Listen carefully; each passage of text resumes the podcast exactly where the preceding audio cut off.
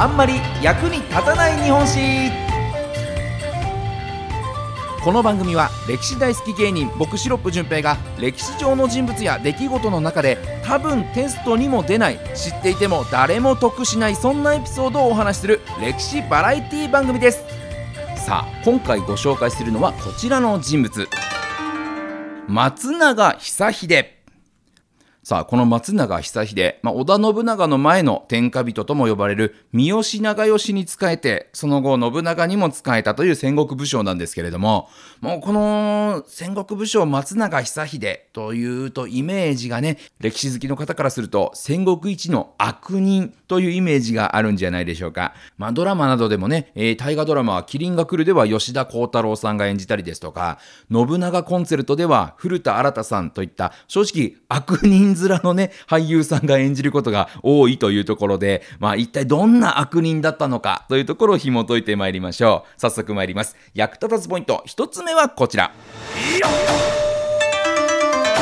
三拍子揃った悪事で有名になった男。ね。悪の三拍子ってなかなかないですけれどもね、えー、まあ、この人物、松永久秀さん、生まれ年も出身地も正直定かではないんですけれども、歴史の表舞台に出てくるのは、信長の前に近畿地方を支配していた三好長慶という人物の、まあ、優筆という立場、まあ、秘書のような役目ですね、えー、そういった秘書のような役目をしていた頃です。で、生まれも出身地も定かでないことから、もともとね、そんなに身分の高い家の出ではなかったと推測されるこの久秀さんなんですけれども、なぜか分かりませんが、非常に頭が良くてですね、足利将軍家との交渉事なども任されるほどに、まあ、作法とかにも詳しくて、めちゃめちゃ切れ者として優遇されていたんですね。なので、まあ、結果的にそういったいろんな仕事ができるもんですから、三好家ではナンバー2の立場になっちゃうほどに出世していきます。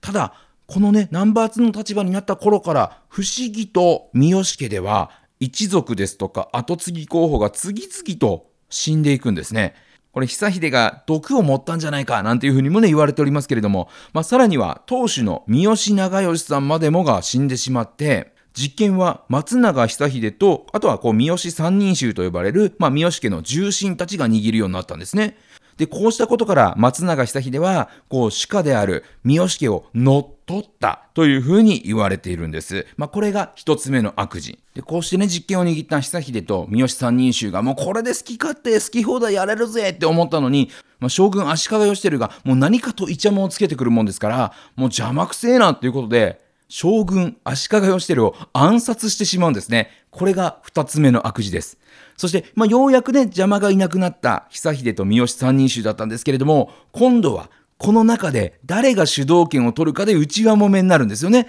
で、久秀に敵対する三好三人衆は、この大仏もあるし、ここなら久秀も攻めてこないだろうということで、東大寺に陣を張ったんですが、久秀は、そんなの関係ねえ、大仏が言うと関係ねえ、何なんだよということで、東大寺の大仏もろとも焼き払ってしまったと。で、え、その結果、大仏の首も落ちてしまうというね、そんな大惨事になってしまったんですね。これが3つ目の悪事と呼ばれてまして、主家乗っ取り、ね、主の家を乗っ取ってしまった。さらに将軍を暗殺した。さらには大仏を焼いてしまったという、もう3つの悪事、3拍子揃った悪事で有名になった人物。それがこの松永久秀という悪党なんですよね。じゃあ続いて参りましょうか。役立たずポイント2つ目はこちら。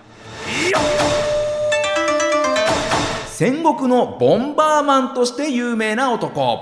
まあ、これもね、えー、歴史好きの方からしたらおなじみなんですけれども、まあ、その後、三好三人衆との決着がつかないままだったんですが、力をつけてきていた織田信長が上洛してくることになりまして、頭のいい久秀はすぐに信長に仕えて、信長を味方につけようとですね、信長さん、あのー、私を仲間にしてくれたら、この茶器、つくも神なすっていう茶器、あなたにあげますけどどうですか？みたいなことを言うんですね。で、信長は茶器コレクター、今お茶にドハマりしてましたから、そこを利用して、この久秀、信長の家臣になることに成功します。もう今の価値で言うと、このつくも神なす8000万円ぐらいじゃないかっていうふうにも言われてますから、相当なね、えー、貴重なもの、えー、高価なものを、こう信長にあげることで、こう味方に引き入れたという形になったんですね。で、その結果、信長の力で、三好三人衆にも勝利した久秀だったんですけれども、信長政権下でも悪人であるというのは変わらなくて、今度は足利将軍家と武田信玄とかと手を組んで、お世話になった信長を攻めてやろうぜということになるんですね。で、ただ頼みにしていた武田信玄が病気で死んでしまって、クーデターは残念ながら失敗に終わるんですが、で、クーデターが失敗すると、やっぱり後のお咎めが怖いんですよね。久秀は、こう、信長に対して、信長さん、すいませんでしたと。もう、絶対死罪ですよね。これはもうわかります。絶対死罪のやつですもんね。だって裏切ったんだもの。ね、もうしょうがない、しょうがない、しょうがない、でも、全然わかります。いいんですよ、いいんです。ただ、の僕、京都に詳しいんで、僕殺した後、公家の方々との交渉事とか、いろいろ大変になると思いますよ。まあ、それでも殺すってんなら仕方ないですし、全然受け入れるんですけれども、どうします？みたいなことを言うんですね。そうすると信長は、うーん、確かにな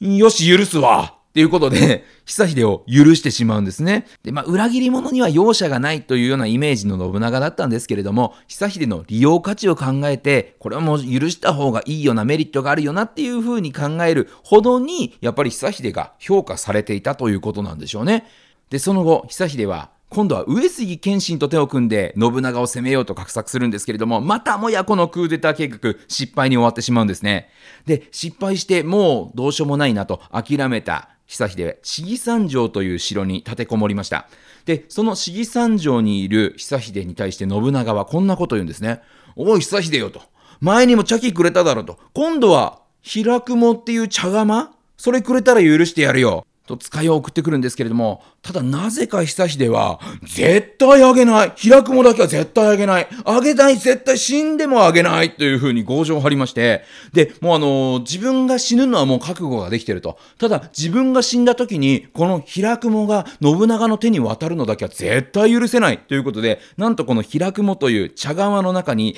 火薬を詰めまして、そこに火をつけて、その茶釜、開くもと一緒に松永久志で爆死してしまった。というふうに言われております。それでね、戦国のボンバーマンという異名が今の時代には付けられている、そんな武将なんですよね。生き様としてもね、えー、悪人らしい派手な人生を送ってきてますが、死に様までやっぱり派手だったんですよね。それが松永久秀なんです。じゃあ最後参りましょう。役立たずポイント3つ目はこちら。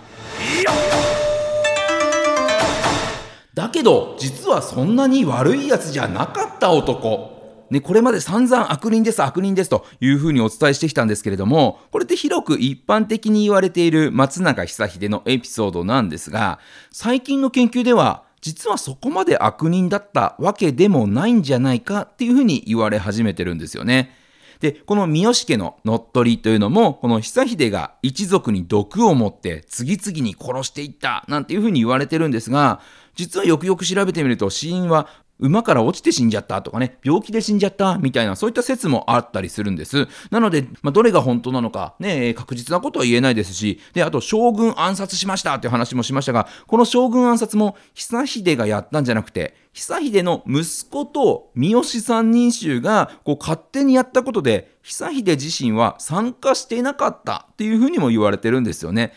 まあ、息子がやってますんで、ね、全く知らなかったのかどうかっていうとね、微妙なところではありますけれども、でもこれもこう実行犯としては久秀ではなかったんじゃないかというふうに言われてます。さらに、大仏焼き討ちに関しても、本当に久秀のせいなのかというと、これもまた疑わしいと言われてまして、一説では、こう、仏教の力を弱めるために、この久秀とね、三好三人衆のこの戦いのこう混乱に乗じたキリスト教を布教したいなとか、キリスト教を信じてるよっていうキリシタンの人たちが火をつけたんじゃないかっていう説もあるんですよね。なので、いろんな説がある中で悪人であるっていうふうには言われてるんですが、実際に確証がないので、本当に悪人であったのかどうかって何とも言えないところですよね。さらに三好三人衆との戦いの時にも、ちょっとこんなエピソードがありまして、ちょうど時はクリスマスだったんですね。で、久秀は言うわけですよ。あの、聞いたところによるとさ、キリシタンの間ではクリスマスっていう大事な日らしいんだよ、今日。ね、えー、だから今日クリスマスは1日休戦するっていうのはどうっていうふうに、こう、三好三人衆にですね、えー、持ちかけまして、実際に日本で初めてのクリスマス休戦というのが、この松永久秀の提案によって行われたとも言われております。